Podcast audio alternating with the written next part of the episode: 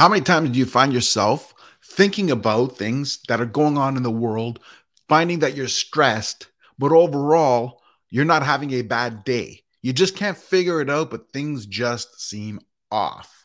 Chances are you're spending your time worrying about things around the world that you can't control, things that you can't change no matter how much you want to.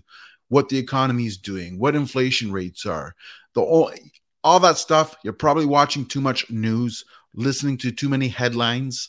Well, I mean, reading too many headlines, listening to too many news reports, whatever's going on, you're, you're taking it all in, you're absorbing the emotions behind it. And reality is, you can't make any difference in any of that.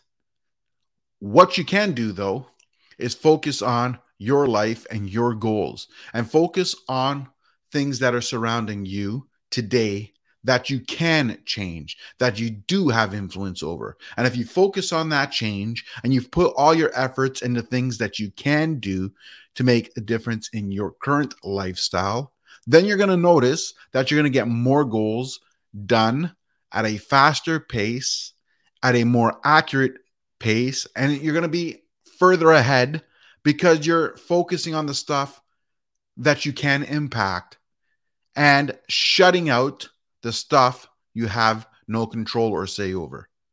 Because at the end of the day, how many times you hear uh, news stories where the government's doing this, the government's doing that? And reality is, what are you going to do about it?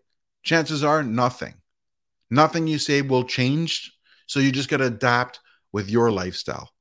Follow your goals, follow your objectives, follow your path. Do what you can with the control that you have which starts with your own life. Change your life, change your course, focus on your outcome, and you'll find things tend to be better than you thought.